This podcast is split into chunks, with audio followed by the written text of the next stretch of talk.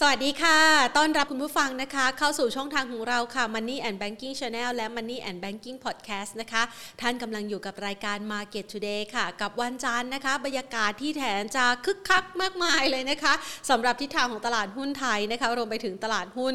ต่างประเทศด้วยนะคะถ้าหากว่าแบ่งแยกกันให้ชัดก็คือว่าตลาดหุ้นต่างประเทศเนี่ยต้องแบ่งไปฝั่งของสหรัฐนะคะแบ่งไปฝั่งของผู้ที่อาจจะได้ประโยชน์นะคะจากการฟื้นตัวของเศรษฐกิจในเรื่องของโควิด -19 หลังจากที่เมอร์กนะคะออกมาระบุบอกว่าโมนูพิราเวียของเขานั้นสามารถที่จะจัดการกับไวรัสสายพันธุ์เดลต้าได้ซึ่งไอตัวโมนูพิราเวียเนี่ยมันเป็นตัวยาตัวใหม่นะคะแล้วก็กำลังจะเตรียมขออนุมัติในการใช้ฉุกเฉินด้วยดังนั้นนะคะมันเกิดอะไรขึ้นกับบรรยากาศการลงทุนบ้างในวันนี้นะคะขานรับแน่นอนค่ะเพราะว่าบ้านเราไม่ได้มีการผลิตวัคซีนใดๆกับเขานะคะถึงแม้ว่าจะมีการผลิตแต่ว่ามันเป็นลิขสิทธิ์ของต่างประเทศนะคะดังนั้นก็ไม่ได้รับผลกระทบแต่สิ่งที่ได้รับผลกระทบก็คือว่าตลาดหุ้นในโซนเอเชียเช้าวันนี้ต่อเนื่องมาจนถึงณปัจจุบันหุ้นที่เกี่ยวข้องกับบริษัทที่ผลิตวัคซีนเพื่อป้องกันโควิด -19 แหมเกิดขึ้นหลากหลายประเทศเลยนะทั้งญี่ปุ่นนะคะทั้งเกาหลีนะคะทั้ง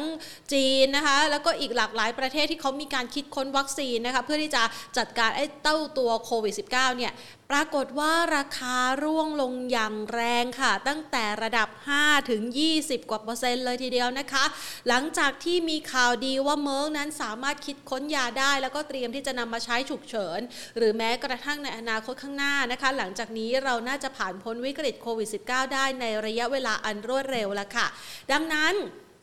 ภาพดังกล่าวนะคะกดดันต่อทิศทางการลงทุนในตลาดหุ้นโซนเอเชียนะคะส่วนญี่ปุ่นเขาดูค่อนข้างผิดหวังนะคะได้นายกรัฐมนตรีคนใหม่ก็จริงวันนี้จะแถลงนะคะเรื่องของการประกาศรับตำแหน่งด้วยนะคะแล้วก็อาจจะมีภาพของการจัดสรรผลประโยชน์ภายในพรรคอันนี้เนี่ยนักลงทุนดูไม่ค่อยชื่นใจสักเท่าไหร่นะคะอยากจะเห็นภาพนโยบายการกระตุ้นเศรษฐกิจซะมากกว่าก็เลยเป็นภาพลบนะคะส่วนตลาดหุ้นจีนวันนี้หยุดเนื่องในวันชาตินะคะดังนั้นบรรยากาศการซื้อขายก็อาจจะขาดปัจจัยชี้นำแต่ตลาดหุ้นฮ่องกงที่เปิดอยู่สิคะปรับตัวลดลงนะคะแต่ว่าตลาดหุ้นไทยส่วนที่สวนทางกับเพื่อนบ้านเขานะคะที่บอกแบบนี้ได้เพราะว่าตลาดหุ้นไทยนะคะรอปัจจัยเดียวละค่ะรอให้ชีวิตกลับมาเป็นปกตินะคะสามารถที่จะกลับมาใช้จ่ายได้ดังเดิมหรือแม้กระทั่งกลับมาต้อนรับนักท่องเที่ยวได้เหมือนเดิมนะคะพอเจอข่าวเรื่องของยาเข้าไปนะคะก็เป็นข่าวของความสดใสนะคะตอนแรกนี่จั่วหัวเอาไว้ว่ายังไงนะว่าจะจ่อหลุด 1,600 จุดแต่ดูเหมือนว่า 1,600 จุดนี้จะเป็นกำหนดเอาไว้นะคะเป็นก้นนะคะของตลาดหุ้นไทยหรือเปล่าเดี๋ยวมาถามนักวิเคราะห์กันนะคะว่าแนวโน้มของตลาดหุ้นไทยเนี่ยหลังจากที่วันนี้บวกขึ้นมาสดใส 14.40 จุดหรือว่าเกือบ 1% นะคะมาแตะที่ระดับ 1,619.57 จุดใกล้ระดับสูงสุดของวันเลยจุดต่ำสุดเนี่ยพอเปิดตลาดมาก็บวกแล้วนะคะ 5.79 จุดนะคะจุดต่ำสุด 1,610.96 จุดมูลค่าการซื้อขายอาจจะดูไม่ค่อยหนาตานักนะคะก็แค่ 43,640 ล้านบาทแต่แน่นอนละค่ะว่าข่าวดีต่างๆเหล่านี้นะคะส่งผลทำให้บรรยากาศการซื้อขายโดยรวมเกี่ยวกับเรื่องของการเปิดประเทศกลับมาคึกคักมากๆนะคะนำมาโดยหุ้นของ AOT บวกขึ้นมา 2.86% นะคะตามต่อมาด้วยอันดับที่ 2 คือ GULF นะคะ3บ้านปู4 True 5 K Bank 6 Com 7 7 ปตท. นะคะ8BBL นะคะ9กันกุลนะคะ10มินนะคะก็จะเห็นได้ว่าบรรยากาศการซื้อขายแค่10อันดับแรกเนี่ยหุ้นที่เกี่ยวข้องกับ reopening play ก็มาแล้วนะคะหุ้นที่เกี่ยวข้องกับราคาพลังงานก็มาด้วยนะคะราคาน้ำมันยังคงทรงตัวอยู่ในระดับสูงนะคะณปัจจุบันนั้นวิกฤตพลังงานเป็นประเด็นที่กดดันนะคะต่อทิศทางการเติบโตของเศรษฐกิจจีนในขณะที่ยูโรโซนนั้นก็ค่อนข้างวิตกกังวลใจกับราคาน้ำมันที่ปรับตัวสูงขึ้นว่าอาจจะเป็นภัยคุกคามนะคะเรียกว่าเป็นอุปสรรคละกันนะคะต่อการเติบโตของเศรษฐกิจแต่ว่าแน่นอนว่าบ้านเราเนี่ยหุ้นกลุ่มพลังงานมีอำนาจเหนือตลาดไม่ใช่นะคะคือมี market cap มากนะคะแล้วก็ผลักดันทำให้บรรยากาศการซื้อขายเนี่ยนะคะค่อนข้างคึกคักแหละวันนี้ก็เลยบวกขึ้นมานะคะดังนั้นเห็นภาพความสดใสแบบนี้แล้วนะคะเดี๋ยวเราจะไปประเมินสถานการณ์การลงทุนกันค่ะว่าต่อจากนี้ไปเนี่ยมันยังมีแนวโน้มที่เรียกว่า ไม่นั่งพักแล้วใช่ไหมสำหรับตลาดหุ้นไทยนะคะมีโอกาสที่จะวิ่งขึ้นไปต่อทดสอบที่ระดับเท่าไหร่กันดีแต่ก่อนอื่นนะคะที่จะมาหากลยุทธ์การลงทุนกันนะคะวันนี้เนี่ยเรามีโอกาสที่จะมาพูดคุยกันเป็นประจำในทุกๆวันนะคะเพราะว่าเรามีผู้ใหญ่ใจดีให้การสนับสนุนละค่ะกลุ่ม True Corporation นะคะยุคนี้ต้อง True 5G เครือข่ายอันดับ1 5 ปีซ้อนจาก NPerf ค่ะเอาละค่ะเราไปตรวจสอบกันดูนะคะบรรยากาศการซื้อขายของตลาดหุ้นไทยนะคะนี่หลายๆท่านบอกว่าทักทายกันนะคะสวัสดีทุกท่านเลยนะคะคุณมิกิบอกว่ามารอคุณสุโชติค่ะเป็นแฟนคลับนะคะอยากจะถามไซแมทใช่ไหมคะเดี๋ยวแพนถามให้นะคะมาต่อสายกันนะคะเพื่อพูดคุยนะคะกับทางด้านของคุณสุโชติธีระวรรณรัตน์นะคะขออนุญาตหาเบอร์โทรศัพท์ก่อนนะคะคุณสุโชติธีระวรรณรัตน์ผู้อำนวยการฝ่ายวิจัยบริษัทหลักทรัพย์ KGI ประเทศไทยนะคะสวัสดีค่ะคุณสุโชติค่ะครับสวัสดีครับมาตอนแรกนี่จั่วหัวว่าโอ้โหคงจะหลุดแน่แล้ว 1,600 ปรากฏว่าวันนี้มีแต่ข่าวดีเข้ามาในตลาดหุ้นไทยนะคะ 1,600 ดูเหมือนจะรับอยู่เราประเมินสถานการณ์ต่อไปยังไงดีคะครับจริงๆดัชนีเซ็นดิ้งเด็กที่ปรับตัวลงในเดือนที่ผ่านมาเนี่ยนะครับก็ต้องบอกว่าทางฝ่ายรีเสิร์ชเราก็คาดไว้แล้วต้องมีการพักฐานนะครับพอเดือนสิงหานี่แรลลี่ขึ้นมา100กว่าจุดภายในเดือนเดียวถือว่าเร็วเกินไปสักนิดนึงนะครับเดือนกันยาก็เป็นช่วงของหมดการพักฐานนะครับเพียงแต่ว่ามันอาจจะมีข่าวลบเข้ามาเติมระหว่างเดือนกันยาเยอะไปสักนิดนึงนะครับก็เลยทำท่าจะปริ่มๆหลุด1,600นะครับเป็นลักษณะนั้นไปนะครับแล้วก็อีกมุมนึงนะครับมันก็จะมีมุมที่ว่าในส่วนของตัวบอนด์ยิลด์นะครับหรืออัตราผลตอบแทนพันธบัตรรัฐบาลเนี่ยเร่งตัวขึ้นมาค่อนข้างเร็วมากนะครับในเดือนกันยาที่ผ่านมานะครับมันก็เลยทำให้ valuation ในตลาดหุ้นไทยเนี่ยมันถูกกดดันด้วยบอนด์ยิลด์ไปด้วยนะครับก็เลยมีหลายมุมเลยก็เลยทำให้เดือนกันยาที่ผ่านมาเนี่ยมีการพักฐานแรงกว่าที่คิดนะครับแล้วก็ลงไปแตะ 1,600 ย่อนๆนะครับสำหรับตอนนี้นะครับก็ต้องบอกว่าผมเชื่อว่าการพักฐานน่าจะใกล้จบนะครับน่าจะใกล้จบนะครับแล้วก็ประเด็นต่างๆเนี่ยที่เคยเป็นปัจจัยลบนะครับก็เริ่มที่จะคลี่คลายได้บ้างนะครับอันดับแรกเลยก็คือในเรื่องของโควิดนะครับทางฝั่งสหรัฐเองเนี่ยก็มีข่าวบวกในเรื่องของยานะครับที่บอกว่าได้ผลดีแล้วก็กำลังจะเข้าอย.ของทางสหรัฐเขานะครับซึ่งถ้ามันเป็นยาเนี่ยมันก็น่าจะทำให้มีความหวังมากกว่าวัคซีนขึ้นมาอีกสเต็ปนึงนะครับก็คือเป็นรักษาได้ด้วยนะครับอีกประเด็นนึงนะครับก็คือในเรื่องของบอนด์ยิลด์นะครับบอนด์ยิลด์บ้านเราตอนนี้นะครับก็ค่อนข้างจะแรลลี่ขึ้นมาต่อเนื่องในเดือนกันยาตอนนี้ก็เริ่มพักแล้วนะครับก็เป็นไปในทิศทางเดียวกับทางฝั่งสหรัฐนะครับที่แรลลี่ขึ้นมาแรงเหมือนกันนะครับบอนด์ยิลด์ทางฝั่งสหรัฐแล้วก็เริ่มพักนะครับในช่วงของสัปดาห์ที่ผ่านมาช่วงปลายสัปดาห์นะครับก็น่าจะสะท้อนว่าตอนนี้เนี่ยตลาดเริ่ม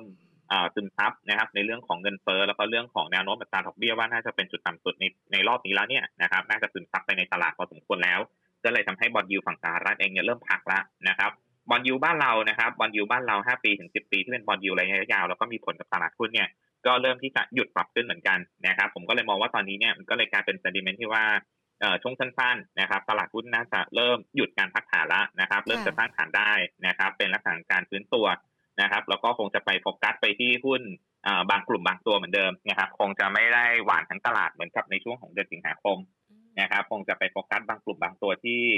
valuation ยังไม่แพงแล้วก็ยังมี catalyst หรือมีประเด็นเชิงบวกรออยู่นะครับสำหรับดัชนีเซ็นดิ้งเด็กตอนนี้นะครับหลังจากที่ยืน 1,600 จุดได้แล้วรีบาวด์กลับขึ้นมาเป็นลักษณะของ double bottom นะครับอันนี้คือภาพระยะสั้นนะครับเป็น double bottom นะครับตีตัวขึ้นมาในลักษณะนี้นะครับผมประเมินนะครับว่าแนวต้านถัดไปเนี่ยนะครับถ้ายืนได้นะครับก็คือบริเวณ 1,625 นะครับ 1,625 นะครับแนวต้านใกล้ๆ1,625ที่ยืนได้นะครับก็มีโอกาสขึ้นไปทดสอบที่เป็นลักษณะของแนวโน้มเส้นเทรนด์ไลน์รอบนี้นะครับก็อยู่แถวๆบริเวณ1,632นะครับหรือถ้าตัวเลขกลมๆก็1,635นะครับยังพอเป็นลักษณะการเทรดดิ้งได้ตามกรอบแนวต้านที่ให้ไว้นะครับในส่วนของแนวรับนะฮะแนวรับนะครับผมมองแนวรับแรกที่1,615ก่อนนะครับ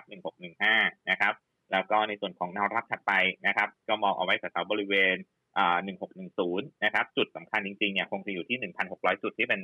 จุดแนวโน้มจิตวิทยานะครับช่วงนี้ก็เทรดดิ้งนะครับแล้วก็เลือกกลุ่มนะฮะเลือกตัวนะครับ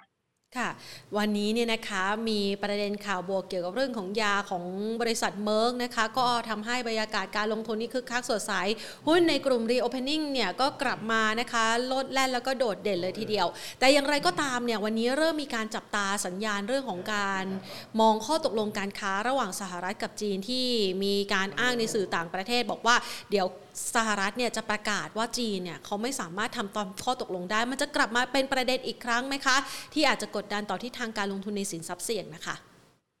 ครับในเรื่องของเทรดวอร์นะครับระหว่างสหรัฐกับจีนตรงนี้เนี่ยเรายังไม่แน่ใจในเรื่องของผลกระทบนะครับยังไม่มีคอมเมนต์มาจากทาง Regional ของทาง KGI ที่ไต้หวันนะครับแต่อย่างน้อยเนี่ยถ้ามีข่าวลบนี้เกิดขึ้นเนี่ยก็น่าจะเป็นข่าวลบแน่นอนเหมือนกับทุกๆรอบที่ผ่านมานะครับแต่ตอนนี้เนี่ยประเด็นเรื่องของจีนเนี่ยผมประเด็นที่ผมสามารถคอมเมนต์ได้นะครับก็คือสิ่งที่ทาง Regional KGI ไต้หวันเราคอมเมนต์มาแล้วก็มันน่าจะสอดคล้องไปกับในเรื่องของเทรดวอร์ด้วยนะครับก็คือในเรื่องของประเด็นขาดแคลนพลังงานของที่พลังงานไฟฟ้าที่จีนนะครับแล้วก็ทำให้ต้องมีการชัตดาวน์โรงงานโดยเฉพาะโรงงานปิโตรเคมีไปหลายแห่งนะครับตรงนี้เนี่ยมันจะสอดคล้องกับเรื่องของเทรดวอร์ยังไงนะครับอันดับแรกนะครับถ้าภาพระยะสั้นเนี่ยก็คือโรงงานถูกสั่งให้ลดกำลังการผลิตแน่นอนนะครับตั้งแต่ช่วงกลางเดือนกันยายนที่ผ่านมาแล้วก็ทาง KGI ไต้หวันเราเนี่ยก็ประเมินว่าคงจะพีคอีกรอบนึงเนี่ยไปช่วงธันวานะครับก็คงจะขาดไฟกันหนักรอบนึงที่จีนนะครับเพราะฉะนั้นเนี่ยปิโตรเคมีช่วงสั้นๆก็จะปรับขึ้นนะครับแต่ภาพระยะกลางระยะยาวนะครับสิ่งที่จะเกิดขึ้นนะครับก็คือการย้ายฐานการผลิตนะครับมันก็จะสอดคล้องกับในเรื่องของเทรดวอร์นะครับก็จะมีหุ้นบางกลุ่มบางตัวที่อยู่ในประเทศไทยนะครับแล้วก็จะลงทุนอยู่ที่เวียดนามเนี่ยอาจจะกลายเป็นเป้าหมายนะครับในการขยายกำลังการผลิตของผู้ประกอบการนะครับแทนที่จะมีการขยายกำลังการผลิตที่จีนนะคือที่จีนเนี่ยคงจะไม่มีการย้ายแบบเอาโรงงานออกเลยนะครับเพียงแต่ว่าคงจะไม่มีการขยายอะไรเพิ่มนะครับไม่ว่าจะเป็นในเรื่องของ policy ภาครัฐที่ค่อนข้างทำงานลำบากนะก็จะอาจจะมีเรื่องเทรดวอร์เข้ามารบกวนนะเพราะฉะนั้นเนี่ยหุ้นในกลุ่มนิคมอุตสาหกรรมนะครับผมก็เชื่อว่าน่าจะได้ sentiment เชิงบวกในเรื่องนี้นะครับแล้วก็อาจจะไปสอดคล้องกับในเรื่องของการเปิดเมืองเปิดประเทศด้วยนะครับเพราะฉะนั้นหุ้นในกลุ่มนิคมอุตสาหกรรมบ้านเราเนี่ยนะครับก็จะสอดคล้องกับของเรื่องที่ผมพูดไปนะครับแล้วก็เรื่องที่ทางพิธีกรคุณแทนพูดนะครับก็คือเรื่องของเทรดวอร์เนี่ยก็อาจจะไปมองที่ตัวอมตะกับ WSA นะครับสองตัวนี้ผมมองว่ามันจะมีธีมการลงทุนที่ค่อนข้างเคลียร์ในช่วงนี้นะครับหนึ่งก็คือเรื่องของการย้ายฐานการผลิตของนะครับก็คือในเรื่องของการเปิดเมืองนะครับให้นักลงทุนต่างชาติเนี่ยเข้ามาดูพื้นที่ได้นะครับขยับขยายการลงทุนได้นะครับเพราะฉะนั้นก็อาจจะไปเก็งกำไรที่กลุ่มนิคมอุตสาหกรรมนะครับค่ะถ้าหากว่าเรามองไปเนี่ยนะคะบรรยากาศเรื่องของกลุ่มนิคมอุตสาหกรรมเนี่ยณปัจจุบันหลายๆคนก็ให้ความสนใจนะมีโอกาสที่จะได้รับอานิสงส์จากกรณีที่หลังจากโควิดคลี่คลายแล้วรัฐบาลอาจจะมีการบูสต์หรือว่ากระตุ้นเศรษฐกิจอย่างต่อเนื่องอันนี้มันอาจจะได้รับจากขานี้ด้วยไหมคะครับครับแน่นอนนะครับอันดับแรกคือการย้ายฐานการผลิตเนี่ยเท่าที่คุยกับทางผู้ประกอบการหลายคนเนี่ยเริ่มเห็นนะครับเริ่มเห็นนะครับว่าออเดอร์เริ่มชิปมาทางเวียดนามกับทางไทยนะครับอันดับที่2เนี่ยถ้าภาครัฐนะครับเปิดเมืองเปิดประเทศแล้วก็ผมเชื่อว่านะฮะต้องมีการออกมาตรการดึงดูดนะครับดึงดูดจูงใจให้นักลงทุนต่างชาติลงทุนหรือเข้ามาในประเทศมากขึ้นนะครับอย่างที่เราเห็นการล่าสุดเนี่ยก็จะเป็นการกำหนดในเรื่องของภาษีรถ EV นะครับอันนั้นเนี่ยก็จะเป็นปัจจัยนึงละนะครับที่ดึงดูดให้นักลงทุนเนี่ยตัดสินใจในเรื่องของการลงทุนธุรกิจรถ EV ในบ้านเรานะฮะไม่ว่าจะเป็นตั้งแต่ในส่วนของตัวแบตเตอรี่แล้วก็ไล่ขึ้นไปจนถึงชิ้นส่วนยานยนต์ได้นะครับเพราะฉะนั้นเนี่ยในส่วนของตรงนี้ผมเชื่อว่าน่าจะเป็นประเด็นบวกที่จะตามมานะคือรัฐบาลเนี่ยนะครับเปิดอย่างเดียวไม่พอนะผมเชื่อว่าต้องมีมาตรการจูงใจเรื่องการลงทุนต่ออีกนะเพราะฉะนั้นกลุ่มนิคมเนี่ยผมเชื่อว่ายังน่าสนใจอยู่นะครับแล้วก็ถ้ามาสังเกตเนี่ยราคาหุ้นก็ถือว่าไซด์เวย์นะครับยังไม่ไปไหนเลยนะครับในช่วงที่ผ่านมานะครับแล้วก็ถ้าไปเปรียบเทียบกันเนี่ยนะครับบางตัวส่วนใหญ่แล้วกันนะครับอย่างตัวอมตะเองเนี่ยก็ยังอยู่ในระดับที่ต่ำกว่าตอนก่อนโควิดอีกนะครับอยู่ในระดับที่ต่ำกว่าโควิดในช่วงของต้นปี 2563 นะครับเช่นเดียวกันนะครับในส่วนของตัว WSA นะครับตัว WSA เนี่ยแม้ว่าราคาหุ้นจะไซด์เวย์ในช่วงนี้ก็ตามนะครับแต่ถ้าย้อนกลับไปตอนต้นปี 2563 เนี่ยราคาหุ้นอยู่สูงกว่าตรงนี้นะครับเพราะฉะนั้นผมเชื่อว่ายังเป็นหุ้นที่ราคายังต่ำกว่าตอนก่อนโควิดนะครับค่ะถ้ามองไปแล้วเนี่ยนะคะก็เป็นโอกาสของการลงทุนสำหรับใครที่เข้าไปมองในจังหวะแบบนี้โอกาสการฟื้นตัวนี่จะถึงภายในปีหน้าเลยหรือเปล่าคะสำหรับนิคมอุตสาหกรรมค่ะครับนิคมนะฮะตอนนี้เนี่ยมันจะเล่นตามข่าวไปเรื่อยๆก่อนนะครับคือปีนี้เนี่ยในเรื่องของการขายที่ดินเนี่ยอาจจะยังไม่ได้หวือหวามากค่ะนะครับอาจจะยังไม่โดดเด่นมากแน่นอนนะฮะก็คือต่างชาติยังเข้ามาตัดสินใจลงทุนอะไรเนี่ยอาจจะยังไม่ 100%นะครับเพราะฉะนั้นยอดขายที่ดินปีนี้ผมเชื่อว่ายังคาดหวังอะไรไม่ได้มากนะครับไปคาดหวังปีหน้า นะครับเปิดปีหน้าเนี่ยน่าจะมีข่าวบวกมาเรื่อยๆนะครับอย่างที่เราเห็นกันก็คือให้ต่างชาติเดินทางเข้าแล้วนะครับแล้วก็มีการลดวีซ่าต่างๆเนี่ยมันก็ทำให้เกิดการเดินทางได้ง่ายขึ้นนะครับแล้วก็มาตรการน่าจะออกตามมาในปีหน้านะครับเพราะฉะนั้นปีนี้อย่าเพิ่งคาดหวังผลประกอบการนะครับไปคาดหวังผลประกอบการปีหน้าน่าจะฟื้นได้นะครับสำหรับกลุ่มนิคมค่ะงั้นพอดูจากกลุ่มนี้เสร็จเรียบร้อยนะคะเมื่อสักครู่นี้พูดถึงเรื่องของวิกฤตพลังงานในจีนนะคะแน่นอนว่ามันก็ไปมีผลนะคะดีต่อหุ้นในกลุ่มอื่นๆด้วยขอไปตรวจสอบที่ทิศทางของราคาพลังงานที่ได้รับผลดีจากกรณีนี้กันหน่อยค่ะเพราะว่ากลายเป็นว่าไม่ใช่แค่เกิดขึ้นในประเทศจีนเท่านั้นนะกังวลใจไปถึงยุโรปด้วยเกี่ยวกับต้นทุนพลังงานที่ปรับตัวสูงขึ้นเราสามารถเชื่อมโยงปัจจัยเหล่านี้แล้วก็มามองหุ้นในตลาดหุ้นไทยได้ยังไงบ้างคะครับในเรื่องของวิกฤตพลังงานที่จีนที่เกิดขึ้นตอนนี้นะครับหลักๆเลยเนี่ยก็คือทางจีนเขาต้องการที่จะลดมลพิษนะฮะลดในเรื่องของคาร์บอนนะครับมันก็เลยทำให้เกิดเหตุนี้เกิดขึ้นนะครับเพราะฉะนั้นสิ่งที่ตามมานะครับอันดับแรกเลยเนี่ยมันจะเห็นชัดอันดับแรกเลยนะครับก็คือสินค้าเนี่ยจะออกมาน้อยนะครับพอโรงงานที่จีนเนี่ยสั่งหยุดผลิตเนี่ยนะครับสินค้าของจีนจะออกมาน้อยซึ่งสินค้าของจีนอย่างที่เราทราบกันนะฮะต้นทุนก็ต่ำราคาก็ถูกแล้วก็ปริมาณเยอะนะฮะเพราะฉะนั้นถ้าสินค้าของจีนออกมาน้อยนะครับก็เท่ากับว่าสินค้าที่อยู่ในตลาดโลกตอนนี้เนี่ยส่วนใหญ่ราคาก็น่าจะมีการปรับตัวขึ้นโดยเฉพาะสินค้าโภคภัณฑ์นะครับยกตัวอย่างตัวที่เราเห็นชัดนะครับแล้วก็ทาง KGI ไต้หวันคอมเมนต์มาว่าน่าจะตรงเลยเนี่ยก็คือสินค้าประเภทกลุ่มปิโตรเคมีนะครับกลุ่มปิโตรเคมีเพียงแต่ว่าหลายๆตัวที่ทาง KGI ไต้หวันเราคอมเมนต์มาเนี่ยส่วนใหญ่จะไม่ได้เป็นโปรดักต์หลักของตลาดหุ้นไทยนะครับไม่ได้เป็นโปรดักต์หลักของกลุ่มปิโตรเคมีในไทยนะครับยกตัวอย่างเช่นตัวที่มีหลักๆเลยนะฮะก็คือตัว PVCนะครับตัว PVC เนี่ยก็ไม่ได้เป็นผลิตภัณฑ์หลักมากนักนะครับในหุ้นของไทยนะครับแต่จะมีตัวหนึ่งที่น่าสนใจก็คือตัว IV ตัวเพชรกับ PTA PTA และเพชรนะครับจะเป็นโปรดักต์หลักของตัว IVL นะครับหุ้น IVL นะครับเพราะฉะนั้นเนี่ยถ้ามาไล่เรียงว่ากลุ่มไหนจะได้อันนี้ส่งในเรื่องของการชัตดาวน์โรงงานอันดับแรกเลยคือ IVL ก่อนนะครับ IVL ก่อนผมมองว่าจะเป็นตัวแรกที่ได้นี่ส่งก่อนนะครับแล้วก็ไล่เรียงมานะครับในส่วนของตัวพลังงานต่างๆเนี่ยนะครับก็เชื่อว่าน่าจะมีการเร่งนำเข้าเหมือนกันนะครับเพราะฉะนั้นอย่างที่เราเห็นกันตอนนี้เนี่ยเข้าสู่ช่วงหน้าหนาวนะครับเพราะฉะนั้นเนี่ยไม่ว่าจะเป็นแก๊ส LPG นะครับหรือในส่วนของราคาถ่านหินนะครับก็มีโอกาสในเรื่องของการปรับตัวขึ้นนะครับทั้งสองส่วนนี้นะครับเพราะฉะนั้นเนี่ยก็จะลิงก์ไปที่หุ้นเกี่ยวข้องนะครับอย่างตัว LPG ก็จะเป็นหุ้นสยามแก๊สหรือ SGP เป็นต้นนะครับแต่ตัวนี้เราไม่ได้ cover เขานะครับเพราะนั้นไม่มีข้อมูลอีกตัวหนึ่งก็จะเป็นถ่านหินนะครับที่เราเห็นกันนะครับอย่างตัวบ้านปูนะครับเพราะฉะนั้นจะเป็นตัวที่ได้อันที่สองนะครับแต่แล้วบ้านปูเนี่ยมันจะมีความน่าสนใจอีกเรื่องนึงนะครับอันนี้เป็นภาพระยะสั้นนะฮะว่าถ่านหินขึ้นนะครับมีการเร่งนำเข้านะครับแต่ส่วนที่สองเนี่ยจะเป็นภาพระยะกลางถึงระยะยาวเพราะว่าทางบ้านปูเองเนี่ยเขาไปลงทุนในส่วนของตัวแบตเตอรี่สโตเรจเอาไว้นะครับซึ่งมันจะสอดคล้องกับธีมภาพระยะกลางระยะยาวในอนาคตแล้วว่าถ้าจีนเนี่ยใช้นโยบายในเรื่องของการลดคาร์บอนเนี่ยนะครับก็เท่ากับว่าจะต้องไปพึ่งพิงพลังงานทดแทนมากขึ้นหรือพลังงานสะอาดมากขึ้นนะครับสิ่งที่ตามมาก็คือต้องการ Energy Storage หรือแบตเตอรี่ที่เอาไว้สำรองพลังงานสำหรับโรงไฟฟ้านะฮะเพราะฉะนั้นเนี่ย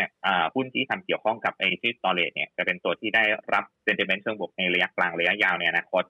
นะครับอย่างตัวบ้านปูเองเนี่ยก็จะมีส่วนนี้อยู่ด้วยนะครับมีการลงทุนอยู่ด้วยแล้วก็สำหรับหุ้นตัวอื่นๆในไทยที่มีการลงทุนในส่วนตรงนี้ก็จะยกตัวอย่างเช่นตัว GPSC นะครับแล้วก็ BCPC นะครับบริษัทลูกของบางกะเป็นต้นนะครับ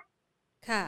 สำหรับราคาถ่านหินเนี่ยนะคะแน่นอนว่าก็ได้รับผลดีนะคะรวมไปถึงหุ้นในกลุ่มโรงไฟฟ้าด้วยไปตรวจสอบกันต่อในเรื่องของราคาน้ำมันในตลาดโลกที่เร่งตัวมาในช่วงนี้ด้วยนะคะมองหุ้นในกลุ่มพลังงานยังไงบ้างคะครับหุ้นในกลุ่มพลังงานเนี่ยนักวิเคราะห์ของทาง KGI เราขอไปที่โรงกลั่นค่ะนะฮะเราขอไปที่โรงกลั่นนะฮะทำไมต้องเป็นโรงกลั่นนะครับเรามองว่าราคาน้ำมันเนี่ยอัพไซด์คงจะไม่ได้เยอะไปกว่านี้ละแต่คงไม่ลงนะฮะเพราะว่าดีมานด์เนี่ยมันจะเกิดขึ้นละจะเป็นดีมานด์จริงที่เกิดขึ้นจากการเดินทางละนะครับหลังจากที่วิกฤตโควิดในเอเชียมันเริ่มคลี่คลายได้บ้างนะครับแต่ว่าสิ่งที่เราไฮไลท์ที่โรงกลั่นนะฮะคือน้ำมันมันเป็นขาขึ้นมาตลอดทางตั้งแต่ต้นปีถูกไหมฮะแต่ว่าโรงกลั่นเนี่ยนะครับค่าการกลั่นเนี่ยค่อนข้างแย่มากในไตรมาสที่สอง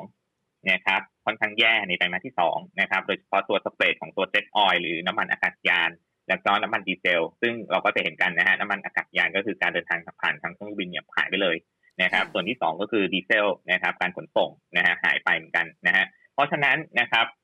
นักวิเคราะห์เราก็ประเมินว่าไตรมาสที่4เนี่ยนะครับค่าการกลั่นโดยเฉพาะเจ็ตออยล์กับตัวดีเซลเนี่ยจะค่อนข้างโดดเด่นในไตรมาสที่4เป็นต้นไปจนถึงต่อเนื่องจนถึงปีหน้านะครับเพราะฉะนั้นเนี่ยธุรกิจโรงกลั่นที่เคยกำไรดีๆจากกำไรสต็อกน้ำมันเนี่ยนะฮะพอเข้าสู่ไตรมาสที่4เนี่ยมันจะกลับทิศกลับทางแล้วนะครับเขาจะกำไรจากเนื้อธุรกิจจริงๆละนะครับเนื้อธุรกิจกลั่นน้ำมันออกมาแล้วมีกำไรจริงๆนะฮะจากเดิมที่เนื้อกำไรจากการกลั่นเนี่ยมันน้อยบางทีก็ขาดทุนด้วยซ้ำนะฮะแต่ว่าได้กำไรจากสต็อกน้ำมันนะครับแต่รอบนี้เนี่ยจะเป็นกำไรจากจริงๆของเขานะครับวัฏจักรของโรงกลั่นเนี่ยจะเข้าสู่ขาขึ้นอีกรอบตั้งแต่ไตรมาสที่4เป็นต้นไปนะครับเพราะฉะนั้นนะครับถ้ากลุ่มพลังงานที่เป็นน้ำมันเนี่ยนะฮะเราอยากให้ไปโฟกัสที่โรงกลั่นนะครับไปโฟกัสที่โรงกลั่นนะครับซึ่งถ้าเป็นโรงกลั่นเพียวๆเนี่ยก็ต้องบอกว่าไตรมาสที่3อาจจะกำไรไม่โดดเด่นนะครับเพราะอย่างที่บอกไปก็คือค่าการกลั่นมันยังไม่ฟื้นนะไตรมาสที่2ต่ำไตรมาสที่3ก็ต่ำแต่ว่าค่อยๆดีขึ้นนะครับเสร็จแล้วจะไปดีที่ไตรมาสที่4เพราะฉะนั้นขอลงกลั่นเพียวๆนะฮะไปที่ SGP กับเอสโต้นะฮะสองตัวนี้จะเป็นลงกลั่นเพียวเลยนะครับเพราะฉะนั้นน่าจะเป็นตัวที่ได้อันนี้ส่งในเรื่องของวัฏจักรขาขึ้นของค่าการกลั่นเต็มตัวนะครับสำหรับ2ตัวนี้แล้วก็ถ้าเป็นลงกลั่นตัวอื่นส่วนใหญ่เขาจะไปลิงก์กับปิโตรเคมีอยู่บ้าง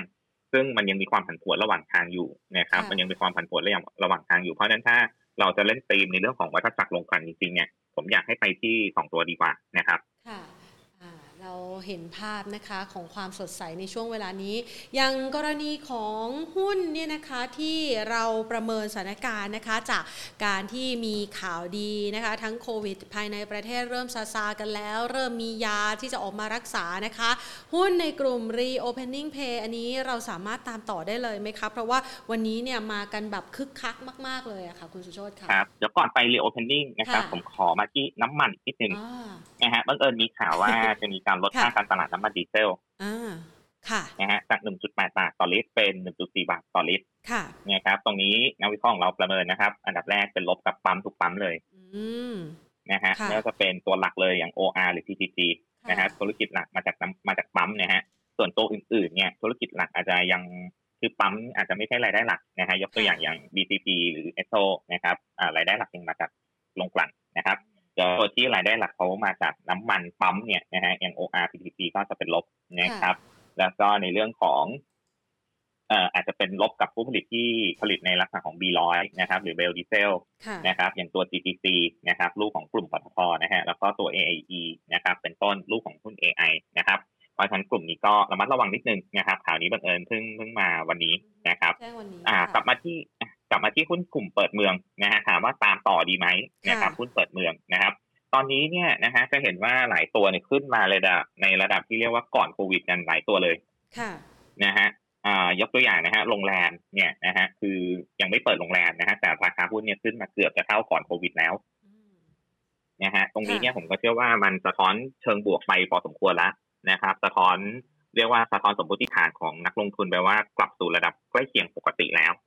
เนี่ยครับเพราะฉะนั้นกลุ่มโรงแรมเนี่ยผมอาจจะให้ระมัดระวังสักนิดนึงนะครับคือยังเทรดดิ้งได้แต่ว่าเทรดดิ้งด้วยความระมัดระวังนิดนึงนะฮะเทรดดิ้งด้วยความระมัดระวังสักนิดนึงสำหรับกลุ่มโรงแรมนะครับก็อาจจะไปตัวที่ยังแลกขาดอยู่นะครับยกตัวอย่างนะครับหุ้นในกลุ่มขนส่งนะครับอย่างตัว BTS กับ DEM นะครับ BTS กับ DEM นะครับผมมองว่าราคาหุ้นเขาเนี่ยยังค่อนข้างที่จะต่ำถ้าเทียบกับก่อนโควิดนะครับโดยเฉพาะตัว BTS เองนะครับจะเห็นว่าราคาเนี่ยยังต่ำกว่าเส้นค่าเฉลี่ย200วันอยู่นะครับขณะที่การลงทุนไปที่บริษัทอื่นๆเนี่ยค่อนข้างสักเซสนะค่อนข้างสักเซสนะครับยกตัวอย่างช่วงที่ผ่านมาหุ้นยูนะฮะหรือยูซีก็มีการปรับตัวขึ้นมาค่อนข้างเยอะนะครับที่ BTS ถือหุ้นอยู่นะครับแล้วก็การเข้าไปลงทุนกับกลุ่มเจมมาร์ทนะครับก็จะเห็นว่าหุ้นกลุ่มเจมมาร์ทเนี่ยก็มีการปรับตัวขึ้นมาค่อนข้างเยอะเหมือนกันนะครับแล้วก็ล่าสุดนะครับอย่างที่มีการจับมือไม่ใช่ล่าสุดนะฮะจับมือมานานแล้วนะฮะแต่เพิ่งมีข่าวล่าสุดเนี่ยก็คือการจับมือกับกลุ่มGULFนะครับเซฟแล้วก็โรงไฟฟ้าราชบุรีในการประมูลโครงการโครงสร้างพื้นฐานที่เกี่ยวข้องกับคมนาคมต่างๆนะครับก็เตรียมที่จะเริ่มลงทุนก่อสร้างแล้วนะครับสำหรับในส่วนของทางหลวงนะครับถนนทางหลวงทางที่เป็นลักษณะของทางด่วนพิเศษนะครับเพราะฉะนั้นเนี่ยนะฮะอย่างตัว BTS เองผมก็มองว่าน่าจะรับอันนี้ส่งในเรื่องของการเปิดเมืองด้วยนะครับขณะที่ราคาหุ้นเขายังค่อนข้างต่ำนะฮะถ้าเทียบกับก่อนหน้านี้ก่อนที่จะมีโควิดนะฮะก็เป็นตัวหนึ่งที่น่าสนใจนะครับถ้าเกิดว่าทราฟฟิกหรือจำนวนคนขึ้นรถไฟฟ้าเนี่ยกลับมาสู่ระดับใกล้เคียงปกติได้นะครับก็ถือว่าน่าสนใจนะครับก็อันนี้ก็เป็นตัวหนึ่งที่ผมมองว่าน่าจะ รับในเรื่องของการเปิดเมืองได้นะครับแล้วก็กลุ่มอื่นๆเนี่ยอาจจะไปโฟกัสที่หุ้นในกลุ่มค้าปลีกที่ valuation ที่ราคาหุ้นเนี่ยยังต่ำนะครับกลุ่มค้าปลีกที่ valuation ยังต่ำนะครับยกตัวอย่างนะครับอย่างกลุ่มที่เกี่ยวข้องกับวัสดุก่อสร้างนะครับอย่างตัว global หรือ do home นะครับสองตัวนี้เนี่ยทำไมต้องเป็นสองตัวนี้นะครับคืออันดับแรกคือกลุ่มค้าปลีกนะนะฮะอยู่เกี่ยวข้องกับในเรื่องของการเปิดเมืองอันดับที่2นะฮะผมเชื่อว่าหลังน้ำท่วมเนี่ยดีมานด์น่าจะกลับมาเต็มที่นะครับ1คือซ่อมแซมบ้านเรือนนะครับ2เนี่ยจะเป็นดีมานด์ที่คนยังไม่ค่อยพูดถึงกันก็คือการรีโนเวทนะครับร้านค้านะฮะสปาร้านค้าโรงแรมเล็กๆนะครับหรือร้านอาหารเล็กๆนะครับการรีโนเวทเนี่ยจำเป็นต้องใช้วัสดุก่อสร้างนะครับเพราะฉะนั้นเนี่ยดีมานด์วัสดุก่อสร้างเนี่ยจะกลับมาในช่วงของการรีโนเวทเพื่อต้อนรับการเปิดเมืองต้อนรับนักท่องเที่ยวด้วยนะครับก็อาจจะไปดูที่กลุ่มเรียกว่าค้าปลีกที่เกี่ยวข้องกับวัสดุก่อสร้างนะครับอย่างตัว global กับ true home นะครับเสร็จแล้วเนี่ยถ้าสังเกตอย่างหนึ่งนะครับหุ้น2ตัวนี้เนี่ยในช่วงที่ผ่านมาเนี่ยมักจะไปผูกติดกับราคาเหล็กในตลาดโลกนะครับไปผูกกับราคาเหล็กในตลาดโลกนะครับซึ่งผมเชื่อว่าตอนนี้เนี่ยราคาเหล็กในตลาดโลกในช่วงเดือน2เดือนที่ผ่านมามันหยุดขึ้นนะครับยังไม่ลงนะฮะแต่มันหยุดขึ้นนะฮะมันหยุดขึ้นนะครับมันก็เลยทำให้การเก็งกำไรในของตัวนี้เนี่ย global กับ do home เนี่ยมันลดลงแต่ผมเชื่อว่าหลังจากที่ทางฝั่งสหรัฐเองนะฮะเขาผ่านในเรื่องกฎหมายโครงสร้างพื้นฐานนะครับจำตัวเลขไม่ได้แต่ว่าหลายล้านล้านเหรียญดอลลาร์นะฮะคือถ้าเกิดว่าผ่านกฎหมายนี้แล้วมีการดึงเงินมาใช้จริงๆเพื่อดึงวัสดุก่อสร้างไปสร้างถนนหนทางที่สหรัฐเนี่ยผมเชื่อว่าราคาเหล็กจะไม่ลงนะราคาเหล็กจะไม่ลงแล้วจะขึ้นด้วยนะครับมันก็อาจจะเป็นอีกประเด็นหนึ่งที่ช่วยซัพพอร์ตตัว global กับ do home นะฮะในช่วงไตรมาส 4 ต่อเนื่องจนถึงปีหน้านะครับอันนี้ก็เป็นกลุ่มเปิดเมืองที่น่าสนใจแล้วก็อาจจะมีอีก2ตัวที่ผมมองยังถูกอยู่นะครับก็เป็นเกี่ยวข้องกับการบริกา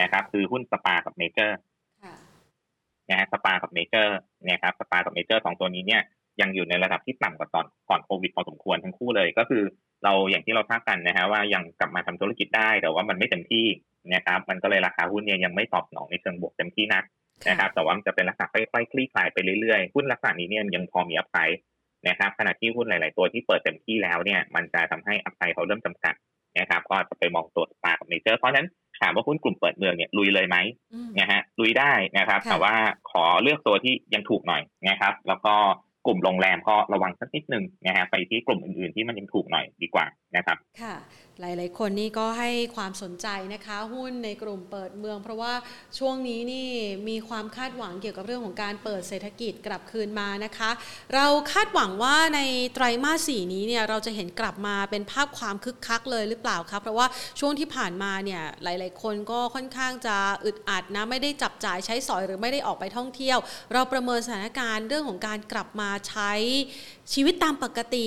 ิหรือกึ่งปกติหรือว่าเรื่องของการท่องเที่ยวไว้ยังไงบ้างคะคุณสุโชติคะครับก็ตอนนี้ฝ่ายรีเสิร์ชเราประเมินนะครับคือนักท่องเที่ยวต่างชาติเนี่ยอาจจะยังเข้ามาไม่เต็มที่ในไตรมาสที่4นะครับแต่ว่าเรื่องของการใช้จ่ายของคนไทยเองที่เป็นลักษณะของโดเมสติกเนี่ยนะที่คนไทยใช้จ่ายกันเองนะครับน่าจะกลับมาอยู่ในระดับที่ใกล้เคียงแล้วนะใกล้เคียงก่อนปกติแล้วนะครับแล้วก็อาจจะมีเสริมด้วยนะครับในเรื่องของมาตรการช็อปช่วยชาติหรือไม่รู้จะใช้ชื่ออะไรนะครับรอบนี้นะครับน่าจะมีตามออกมาอีกนะครับก็ผมมองว่าการจับจ่ายใช้สอยน่าจะกลับมานะครับในช่วงไตรมาสที่4แต่ว่าอาจจะกลับมาสู่ระดับที่ใกล้เคียงกับก่อนโควิดไม่ได้นะครับเพราะว่า1เลยเนี่ยนะครับครึ่งนึงนะผมจำตัวเลขไม่ได้นะฮะแต่ว่าตีว่าเป็นตุ๊กตาว่าครึ่งนึงเนี่ยคือต่างชาติครึ่งนึงคือคนไทยคนไทยเนี่ยน่าจะกลับมานะครับเป็นปกติแต่ว่าต่างชาติเนี่ยนะครับยังไม่กลับมานะฮะต่างชาติยังไม่กลับมาเป็นปกตินะครับคงจะเริ่มเข้ามาบ้างนะครับเพราะฉะนั้นเนี่ยในเรื่องของ consumption เนี่ยนะครับยังอยู่ในระดับที่ต่ำกว่าปกติอยู่นะครับแต่ว่าจะค่อยๆดีขึ้นนั่นเองนะครับค่ะสำหรับช่วงเวลานี้นะคะหลายๆคนก็อาจจะเห็นภาพนะคะอย่างที่เมื่อสักครู่นี้คุณสุโชติได้ฉายภาพในแต่ละกลุ่มอุตสาหกรรมให้เห็นแล้วนะคะว่ากำลังจะมีแนวโน้มของความสดใสที่กำลังรอคอยรับรู้กันอยู่นะคะแต่ว่าก่อนหน้านี้เนี่ยมันก็มีหุ้นหลายกลุ่มหลายตัวเหมือนกันที่รับรู้ประเด็นข่าวบวกไปแล้วยกตัวอย่างเช่นหุ้นในกลุ่มธนาคารมาช่วงนี้เนี่ยมีการปรับพักฐานลงมานะคะเราประเมินโอกาสการไปต่อของหุ้นในกลุ่มนี้ยังไงบ้างคะครับธนาคารเนี่ยผมมองว่ายังน่าสนนะครับอันดับแรกเลยเนี่ยต้องบอกว่า price to book นะครับซึ่งจะเป็น valuation หลักที่ใช้ในการ value หุ้นกลุ่มธนาคารเนี่ยนะครับโดยปกตินะฮะต้องบอกว่า price to book ของธนาคารไทยเนี่ยต่ำอันดับล่างๆเลยนะฮะของ regional นะครับผมยกตัวอย่างนะฮะอย่างตอนที่แบงก์กรุงเทพไปซื้อแบงก์ต่างประเทศในอาเซียนเนี่ย ค่ะเนี่ยไพทูบุ๊กสูงกว่าแบงก์กรุงเทพอีกค่ะนะฮะไปซื้อเขาในราคาที่สูงกว่าตัวเขาเองค่ะนะฮะไปซื้อแบงก์อื่นในราคาที่สูงกว่าตัวเขาเองอันนี้มันก็สะท้อนบางอย่างนะครับว่าvaluation ของแบงก์หุ้นไทยเนี่ยค่อนข้างถูกนะแบงก์ไทยค่อนข้างถูกนะครับแต่ว่าอาจจะต้องเลือกสักนิดนึงนะฮะอย่างตัว SCB ที่มีการประกาศข่าวในเรื่องของการทำตัวเองเป็นโฮลดิ้งนะครับ unlock value ต่างๆนะครับตอนนี้ price to book ของตัว SCB เนี่ยขึ้นไปที่1เท่าละนะขึ้นไปที่1เท่าคือขึ้นไปรอละนะครับซึ่งผมเชื่อว่าตัว SCB เองเนี่ยจะค่อนข้างจะอัพไซด์เริ่มจำกัดในช่วงสั้นๆจนกว่าจะมีการแปลงตัวเองเสร็จนะครับในช่วงนี้เนี่ยก็คือเป็นลักษณะที่ไซด์เวย์ออกข้างสำหรับตัว SCB นะครับเพื่อรอการแปลงตัวเองให้เสร็จนะครับเพราะฉะนั้นเนี่ยผมอยากให้ไปดูตัวที่ valuation ยังถูกทั้งคู่เลยนะครับก็คือตัว K Bank กับ BBL ซึ่งผมเชื่อว่านะครับ K Bank เนี่ยไม่น่าจะยอมน้อยหน้า SCB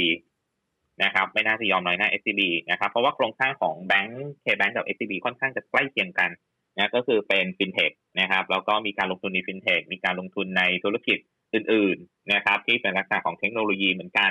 นะครับเพราะฉะนั้นเนี่ยผมก็มองว่าตัว K Bank เองเนี่ยก็น่าจะมี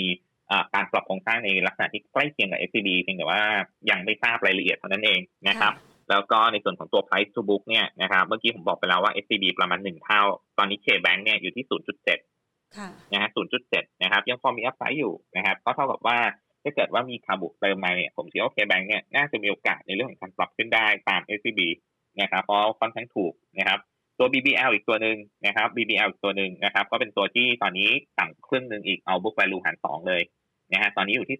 0.48 เท่านั้นเองนะ 0.48 เท่านั้นเองนะครับเพราะฉะนั้นเนี่ยผมมองว่าถ้าเล่นแบงค์เนี่ยไปที่ K Bank กับ BBL นะครับ K Bank กับ BBL นะครับน่าจะดูมีภาษีกว่ากับ SCB นะฮะในช่วงของ valuation ในช่วงสั้นๆนะครับแต่ SCB เนี่ยภาพระยะกลางระยะยาวเนี่ยผมอยากให้เขาปรับโครงสร้างให้เสร็จมีการเปลี่ยนหุ้นแปลงหุ้นอะไรให้เสร็จนะฮะตรงนั้นเนี่ยน่าจะมีการปรับตัวขึ้นต่อได้นะครับแต่ช่วงนี้คงจะไซด์เวย์ก่อนนะครับไปที่ K Bank กับ BBL ก่อนดีกว่านะครับนะคะพอพูดถึงเรื่องนี้นะคะหลายๆคนถามบอกว่าหุ้นที่ถูกผลกระทบนะคะจากกรณีที่ธนาคารไทยพาณิชย์ประกาศในการปรับโครงสร้างนะคะไม่ว่าจะเป็น leasing นะคะหรือแม้กระทั่งบริษัทที่เกี่ยวข้องอย่างทางด้านของAMC หรือว่าในกลุ่มบัตรเครดิตเองเนี่ยที่ราคาลดลงมาแบบนี้นี่มีความน่าสนใจในการลงทุนบ้างไหมคะคือต้องมา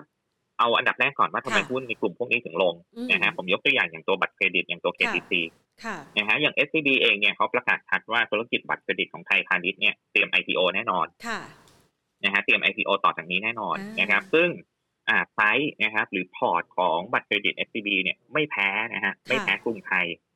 นะฮะในเชิงของตัวไซส์เนี่ยไม่แพ้กรุงไทยนะฮะแต่ว่าผมยังไม่แน่ใจเรื่องของกำไรเนี่ยว่าใกล้เคียงไหมคือความสามารถในการทำกำไรไม่แน่ใจใกล้เคียงไหมแต่ผมเชื่อว่าไซส์เนี่ยไม่แพ้กรุงไทยนะเพราะฉะนั้นถ้าไซส์เขาไม่แพ้กรุงไทยแล้วเขาเตรียม IPO เนี่ยในอนาคตนะครับนักลงทุนสถาบันเนี่ยถ้าเกิดว่าเขาต้องเวทบัตรเครดิตในพอร์ต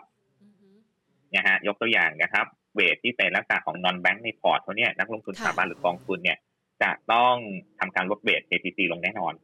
เพื่อเพิ่มน้ำหนักการลงทุนหุ้นตัวใหม่เข้ามานะฮะเพราะฉะนั้นเนี่ยอันนั้นคือปัจจัยแรกเลยที่ทำให้หุ้นในกลุ่มที่เกี่ยวข้องทั้งหลายที่เป็นคู่แข่งโดยตรงทั้งหลายเนี่ยปรับลงนะฮะเพราะว่านักลงทุนกลัวว่าจะมีการลดพอร์ตนะฮะลดเบสลงนะครับแล้วก็อีกประเด็นนึงในเรื่องของการแข่งขันเนี่ยเนื่องจากว่ายังไม่ได้เข้ามาเรียกว่าอะไรเขาก็ยังทำธุรกิจทุกวันนี้อยู่เหมือนเดิมนะเพราะฉะนั้นเนี่ยการแข่งขันมันเหมือนเดิมนะฮะมันไม่ได้มีอะไรเปลี่ยนมากนะแต่ว่าสิ่งที่เกิดขึ้นชัดเจนเนี่ยคือการลดเบสนะของนักลงทุนนะครับถ้าเป็นกลุ่มเดียวกันทำธุรกิจเหมือนกันนะแล้วเข้ามาไซส์ใกล้เคียงกันนะครับการลดเบสจะเกิดขึ้นแน่นอนแต่ว่าการแข่งขันนี้เดี๋ยวขอดูต่ออีกนิดนึงนะเนื่องจากว่าเขาไม่ใช่คนที่เข้ามาใหม่แบบนิวเพลเยอร์เลยแต่เป็นเพลเยอร์ที่อยู่แล้วเพียงแต่ว่ากำลังจะเข้าตลาดนะครับเพราะฉะนั้นเนี่ยมันไม่ใช่คนใหม่ที่เข้ามาแย่งมาเก็ตแชร์นั่นคือคนเก่านะครับเพียงแต่ว่าแปลงตัวเองเข้าตลาดนะครับแต่ว่าเพราะฉะนั้นเนี่ยอันดับแรกคือผลกระทบกับกำไรไหมผมเชื่อว่ายังนะฮะแต่กระทบในเรื่องของราคาหุ้นแน่นอนนะครับค่ะก็อาจจะเป็นผลกระทบในช่วงเวลานี้แต่ความน่าสนใจในการลงทุนอย่างเช่นอย่าง KTC เนี่ยเรามองไปแล้วอย่างในกลุ่มของสวัสด์ MTC นะคะกลุ่มเหล่านี้นี่เราสามารถที่จะเข้าไปซื้อในช่วงเวลานี้ได้ไหมคะช่วงแพนิคเซลครับ ครับกลับมาก่อนนะครับถามว่าน่าซื้อไหมนะครับอย่างตัว KTC ก่อนแล้วเดี๋ยวค่อยไปสวัสดิ์กับ MTC นะครับตัว KTC เนี่ยถามว่าน่าซื้อไหมผมเชื่อว่าลงมาน่าซื้อคือพื้นฐานคงไม่ได้เปลี่ยนนะครับอย่างที่บอกไปเนี่ยกำไรเนี่ยนะฮะคงไม่โดนแย่งนะครับเพียงแต่ว่าเขาโดนแย่งหุ้นนะฮะไม่ได้โดนแย่งกำไรนะฮะเพราะฉะนั้นเนี่ยพอคอนโซลิเดเรทลงมาถึงจุดๆนึงเนี่ยมันก็จะพร้อมกลับสู่พื้นฐานเดิมของเขานะครับเพราะฉะนั้นเนี่ยตัว GPSC น่าสนนะครับแต่ว่าให้เขาตั้งฐานให้ได้เรียบร้อยก่อนนะครับตั้งฐานให้ได้เรียบร้อยแล้วค่อยเข้าซื้อก็ได้นะตอนนี้เนี่ยยังเป็นลักษณะการทำจุดต่ำใหม่เรื่อยๆอยู่นะครับแม้ว่า2วันนี้จะมีการหยุดทำจุดต่ำใหม่แล้วก็พยายามที่จะยืนได้แถวๆบริเวณ55 บาทบวกลบนะฮะพยายามยืนอยู่นะครับก็ให้ตั้งฐานได้ก่อนค่อยเข้าซื้อนะครับอย่างตัวสวัสดิ์กับตัว MTC เนี่ย2ตัวนี้นะครับเช่นเดียวกันนะฮะตอนนี้เนี่ยมันจะมีประเด็นนิดหนึ่งนะฮะในเรื่องของการแข่งขันเนี่ยมันจะไม่เหมือนบัตรเครดิตเมื่อกี้ที่บอกไปก็คือเพลเยอร์เก่าก็อยู่แล้วนะครับไม่ได้มีเพลเยอร์ใหม่เข้ามานะครับเพียงแปลงตัวเองเป็นหุ้นในตลาดเท่านั้นเองแต่ว่าอย่างตัวรถแลกเงินเนี่ยมีแต่คนอยากเข้านะฮะตัวเล็กตัวใหญ่ทุกคนอยากทำรถแลกเงินหมดนะคนไม่เคยทำก็อยากทำนะครับเพราะฉะนั้นเนี่ยตลาดรถแลกเงินเนี่ยแม้ว่าเขาจะมีฐานลูกค้าที่ค่อนข้างแข็งแกร่งนะฮะอย่าง MTC กับสวัสดิ์เนี่ยแต่ว่ามันก็ต้องมีคู่แข่งเติมเข้ามาอีกนะครับเพราะฉะนั้นเนี่ยความเสี่ยงเขาจะสูงกว่าพวกบัตรเครดิตนะพอเขามี new player นะครับเขามี new player เข้ามานะฮะแล้วก็อีกเรื่องนึงก็คือพอเขาสปอตไลท์ส่องลงมาว่าเขามีกำไรดีเนี่ยนะครับแบงก์ชาติหรือที่เป็นลักษณะของ regulator ต่างๆเนี่ยก็สนใจที่จะเข้ามาควบคุมดูแลในเรื่องของอัตราผลตอบแทนอัตราดอกเบี้ยของเขานะครับอย่างที่เราเห็นกันนะครับก็คือสวัสดิ์เนี่ยก็ต้องไปจับมือกับออมสินนะครับเพื่อกดอัตราดอกเบี้ยภาพรวมของตลาดลงแล้วก็สวัสดิ์เนี่ยก็จะได้เป็นเรียกว่าเอาตัวรอดนะฮะจะได้รอดด้วยเพราะว่ามีแบงก์รัฐเข้ามาอยู่เป็นพวกนะครับเพราะฉะนั้นเนี่ยถามว่าลงมาน่าซื้อไหมสำหรับ MTC กับสวัสดิ์นะครับผมเชื่อว่ากำไรเนี่ยอาจจะเริ่มเติบโตถดถอยลงบ้างนะครับเติบโตถดถอยลงบ้างนะครับจนกว่าสถานการณ์ต่างๆมันจะเริ่มนิ่งการแข่งขันมันจะเริ่มคอนโซลิเดตแล้วเริ่มหยุดนะครับเพราะฉะนั้นช่วงนี้เนี่ยสำหรับสวัสดิ์กับ MTC นะครับผมอยากให้เป็นลักษณะของการเวท SC ก่อนดีกว่านะครับอย่าเพิ่งเข้าซื้อนะครับรอให้สถานการณ์ทุกอย่างเริ่มนิ่งก่อนนะครับแล้วก็เสริมไปอีกตัวนึงก็คือตัวติดล้อนะครับตัวติดล้อในกลุ่มเนี่ยนะฮะทางนักวิเคราะห์เราก็ประเมินว่าตัวติดล้อเนี่ยค่อนข้างจะเหมือนกับขยับตัวการแข่งขันเนี่ยขยับตัวตามคนอื่นช้าไปกว่านิดนึงช้าไป9นึงนะฮะก็เลยทำให้ตัวติดล้อเนี่ยเราก็มองว่าไม่ค่อยชอบเหมือนกันนะครับเพราะฉะนั้นกลุ่มที่เป็นลักษณะรถแลกเงินเนี่ยขอให้ระมัดระวังก่อนดีกว่านะครับอย่าเพิ่งเข้าซื้อนะครับรอให้เขาเสด็จน้ำก่อนนะครับซื้อช้าได้ไม่เป็นไรนะครับแต่ว่าตอนนี้ยังเป็นลักษณะที่ยังฝุ่นตลบอยู่นะครับในตัว leasing ไปแล้วนะคะในตัวบัตรเครดิตไปแล้วแล้วในตัว AMC นะคะอย่างสัปดาห์ที่ผ่านมา JMT ก็โดนหางเลขไปเหมือนกันนะคะครับสำหรับในเรื่องของ AMC เนี่ยนะฮะผมเชื่อผลกระทบไม่เยอะนะผมเชื่อผลกระทบไม่เยอะนะครับแล้วก็ SCB เองในเรื่องของ AMC ว่าจะทำแย่งกันทำไหมเนี่ยนะครับแย่ง IPO มาไหมเนี่ยนะครับตอนนี้ยังไม่มีนะครับยังไม่มีเท่าที่เราทราบนะครับตอนนี้ตัวแรกสุดก็คงจะเป็นบัตรเครดิตก่อนนะครับตัว AMC ผมเชื่อผลกระทบไม่เยอะนะครับแล้วก็สำหรับตัว JMP กับตัว BAM เนี่ยถ้าเกิดว่ามีการพักฐานลงมาก็น่าสนใจในเรื่องของการเข้าซื้อนะครับอย่างตัว BAM เนี่ยในวิเคราะห์เรามองว่ามันน่าจะพ้นช่วงที่แย่ที่สุดไปแล้วแต่ละช่วงปลายปีนี้ก็จะมีมหกรรมในเรื่องของขายสินทรัพย์ด้วยนะครับก็คงจะทำให้กำไรของเขาเนี่ยบูสต์ขึ้นมาช่วงไตรมาส 4 ต่อเนื่องจนถึงต้นปีหน้าได้นะครับJMP เช่นกันนะครับช่วงนี้เขาเป็นช่วงของการบิลพอร์ตนะครับผมเชื่อว่าแบงค์เนี่ยนะครับน่าจะมีหนี้เสียออกมาปล่อยขายออกมาเยอะนะครับในช่วงนี้นะครับก็จะเป็นตัวที่ผมเชื่อว่าลงมาน่าซื้อนะครับ JMP กับแบงค์นะครับสำหรับธุรกิจ AMC แล้วก็ถ้าพูดถึง AMC เนี่ยตอนนี้เนี่ยธุรกิจอสังหาริมทรัพย์ค่อนข้างคิดทำ AMC กันนะฮะคนทำคอนโดนะฮะค่อนข้างคิดนะฮะในการทำ AMC อย่างที่เราเห็นกันก็จะมีโนเบิลนะครับมีหุ้น SA นะครับมีโอรินะฮะที่อยากทำนะครับในธุรกิจ AMC คือไปคล้ายๆ AMC แล้วกันนะฮะอาจจะไม่ใช่ AMC โดยตรงคือไปซื้อตึกที่เป็นหนี้เสียแล้วก็มารีโนเวทซึ่งผมเชื่อว่าในปีที่ผ่านมานี้เนี่ยนะฮะน่าจะมีคนที่ไม่ไหวแล้วต้องขายตึกให้มารีโนเวททำเป็นคอนโดเยอะนะเยอะนะครับซึ่งอย่างที่เราทราบเนี่ยนะฮะอย่างตัว SA เนี่ยน่าจะปิดดิวได้ในช่วงไตรมาสที่4 1ตึกนะอย่างน้อย1ตึกนะครับแล้วก็เตรียมที่จะรีโนเวทขายเป็นคอนโดพ่วงโรงแรมนะเพราะฉะนั้นเนี่ยมันจะเป็นอีก AMC นึงที่น่าสนใจเนาะเหนือจาก JMP กับ BAM นะฮะก็จะเป็น AMC ที่เกี่ยวข้องกับคอนโดเกี่ยวข้องกับอสังหานะครับ นะคะมาดูต่อนะคะหลายๆคนนี่ประเมินกันหลากหลายกลุ่มเลยทีเดียวนะคะในช่วงเวลาที่ผ่านมาทีนี้มีคุณผู้ชมสอบถามเข้ามาค่ะคุณสุโชติถามเกี่ยวกับหุ้นในกลุ่มของโรงไฟฟ้าบ้างนะคะไม่ค่อยขยับแต่ว่าตอนนี้เนี่ยมันเริ่มมีหลายๆตัวที่เริ่มขยับขึ้นมาแล้วนะคะเราประเมินกลุ่มนี้กับความน่าสนใจในการลงทุนไว้ยังไงบ้างคะครับกลุ่มโรงไฟฟ้าเนี่ยตอนต้นนี่ผมพูดไปแล้วว่าบอนด์ยิลด์เนี่ยมันพุ่งกระฉูดเลยนะฮะในเดือนที่ผ่านมาเช่นเดียวกันนะครับพอบอนด์ยิลด์ขึ้นเนี่ยคนก็จะไปปลูกกับโรงไฟฟ้าว่าเป็นหุ้นที่เป็นลักษณะที่เขาเรียกว่าสต็อกไลท์บอนด์นะครับบอนด์ไลท์สต็อกนะครับคือหุ้นที่ทำตัวเองเหมือนบอนด์นะครับมีกระแสเงินสดนิ่งๆนะเข้ามาตลอดปันผลนิ่งๆนะหุ้นกลุ่มพวกนี้เนี่ยพอบอนด์ยิลด์ขึ้นหรือลงกระทบนะฮะกระทบทันทีนะครับบอนด์ยิลด์ขึ้นเนี่ยก็หุ้นลงนะครับบอนด์ยิลด์ลงหุ้นก็ขึ้นนะฮะกลุ่มโรงไฟฟ้านะครับเพราะว่าเขาทำตัวเป็นเปรียบเสมือนบอนด์เป็นในตัวนะเป็นบอนด์เฮดจิ้งนะครับเพราะฉะนั้นนะครับในช่วงที่ผ่านมาเนี่ยก็เลยทำให้หุ้นในกลุ่มโรงไฟฟ้าโดยเฉพาะโรงไฟฟ้าขนาดใหญ่นะฮะคือลงไปด้วยนะฮะลงตามลงส่วนทางกับบอนด์ยิลด์ที่ขึ้นนะครับอย่างที่เราเห็นกันนะครับแต่ตอนนี้เนี่ยอย่างที่ผมเกริ่นไปเหมือนกันว่าตอนนี้บอนด์ยิลด์เริ่มนิ่งนะครับเพราะฉะนั้นหุ้นในกลุ่มโรงไฟฟ้าก็เริ่มนิ่งเหมือนกันนะครับในช่วงสัปดาห์ที่ผ่านมานะเริ่มนิ่งแล้วนะครับเพราะฉะนั้นเนี่ยตอนนี้ก็ผมมองว่าน่าสนใจในเรื่องการเข้าซื้อนะครับในเรื่องการเข้าซื้อกลุ่มโรงไฟฟ้าแต่ว่าขอเป็นโรงไฟฟ้าที่มีอนาคตนิดนึงนะคือทำโรงไฟฟ้าตามปกติเนี่ยนะฮะผมเชื่อว่ามันจะทำให้ความน่าสนใจในเรื่องการเก็งกำไรเนี่ยมันน้อยนะครับอยากให้เป็นโรงไฟฟ้าประเภทที่มีอะไรตื่นเต้นมากกว่านี้นิดนึงนะฮะยกตัวอย่างเช่นอย่างตัว GPSC นะฮะที่มีในเรื่องของตัว Energy Storage มีในเรื่องของแบตเตอรี่นะครับเข้ามาเติมนะฮะแล้วก็คงจะเป็นหนึ่งใน arm range ของกลุ่มปตท.ในเรื่องการทำแบตเตอรี่แม้ว่าตอนนี้ปตท.เขาจะจับมือกับหงไห่เองหงไห่ก็คือตัวฟอคคอนนะครับที่ไต้หวันนะครับในเรื่องของการทำรถ EV นะครับแต่ผมเชื่อว่า GPSC เนี่ยก็น่าจะเป็นหนึ่งในอาร์มเรนจ์ในเรื่องการทำตัว Energy Storage ตามปั๊มไปในตัวในอนาคตนะครับก็คงจะอยู่ในซัพพลายเชนของนั้น